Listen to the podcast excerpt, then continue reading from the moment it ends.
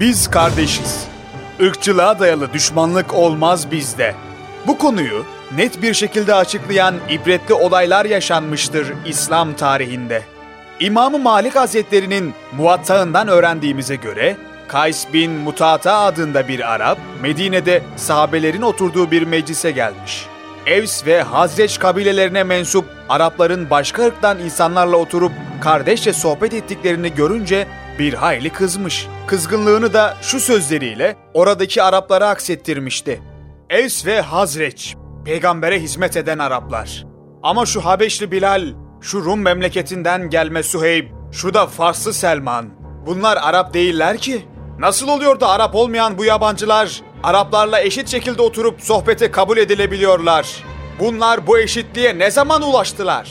Bu ırkçı ve ayrılıkçı sözler orada bulunan büyük sahabi Muaz bin Cebel'in hiddetlenmesine sebep olmuş. Hemen oturduğu yerden kalkan Muaz, ırk ayrımcılığını yapan adamın yakasına yapışarak "Seni Resulullah'ın huzuruna götüreceğim. Bu söylediklerinin doğruluğunu ona soracağım. Ondan sonra seninle hesaplaşacağız." Bu ne biçim değerlendirme böyle? Arap olanları yüceltiyor, Arap olmayanları aşağılıyorsun. İslam'da böyle bir ırkı yüceltip ötekini aşağılamak var mı? diyerek adamı alıp doğruca Efendimizin mescidine götürmüş ve bulduğu ilk fırsatta da hemen sorusunu sorarak ''Ya Resulallah'' demiş. ''Bu adam için ne buyurursunuz? Biz Araplar oturmuş, Arap olmayanlarla kardeşçe sohbet ediyordu. Gelip aramıza ırkçılık fitnesi soktu. Arapların üstün ırk olduğunu ileri sürdü. İranlı Selman'ı, Rum'dan gelen Suheyb'i, Habeşistan'dan gelen Bilal'i aşağı ırktan kabul ederek Araplarla sohbete layık olmadıklarını iddia etti.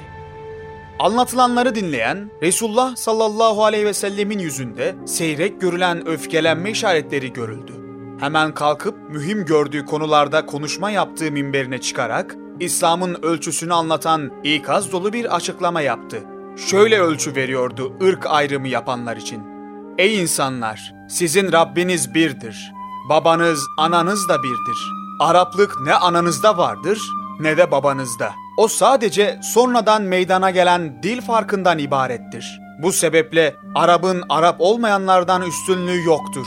Üstünlük Allah'a iman ve itaattedir. Allah'a iman ve itaat edenler hep birlikte üstündürler. Bunu herkes böyle bilmeli, aranıza ırka dayalı üstünlük ayrımcılığı sokmamalısınız. Gariptir ki bu hutbeyi dinleyenlerin hemen hepsi de Araptılar. Hiçbiri Arap'ın öteki ırklardan üstün olduğunu iddia etmedi. Fazla olarak Arap'ın üstün olduğunu ileri sürmek isteyen adamın yakasına sarılarak oraya getiren Muaz bin Cebel de Arap'tı. Ya Resulallah dedi. Öyleyse ne yapayım aramıza ırk ayrımcılığı fitnesi sokmak isteyen bu adama? Efendimiz bu soruya da pek kullanmadığı ağır bir azarlama cümlesiyle cevap verdi. Dahu ilen nar. Bırak o ırkçı adamı. Cehenneme kadar yolu var. Evet, ırkçılık yapan adamın cehenneme kadar yolu vardı. Bundan dolayı İslam bir ırkın değil, tüm ırkların dini olmuş, hiçbir kavim ve kabileyi dışarıya itelememiş, hepsini de eşit bir hukukla bağrına basmış, tüm ırkları kucaklayıp kardeş yapmıştır. Bunun aksini iddia edene de bırak o ırkçı adamı, cehenneme kadar yolu var, ihtarında bulunmuştur. Demek ki İslam'da din kardeşliğini bırakıp ırk ayrımcılığına sapan adamın yolu nihayet cehenneme kadar gider. Nitekim sözünü ettiğimiz ırkçı adamın yolu da oraya çıkmış. Ben benim ırkımı ötekilerden üstün tutmayan dine tabi olmak istemem diyerek sonunda mürtet olarak ölmüş, yöneldiği menfi ırkçılık yolu onu cehenneme çıkarmıştır. Şükürler olsun ki tarih boyunca bu ülkede hep kardeş kalmış, sonu cehenneme çıkan ırk ayrımcılığına hiç yönelmemişizdir.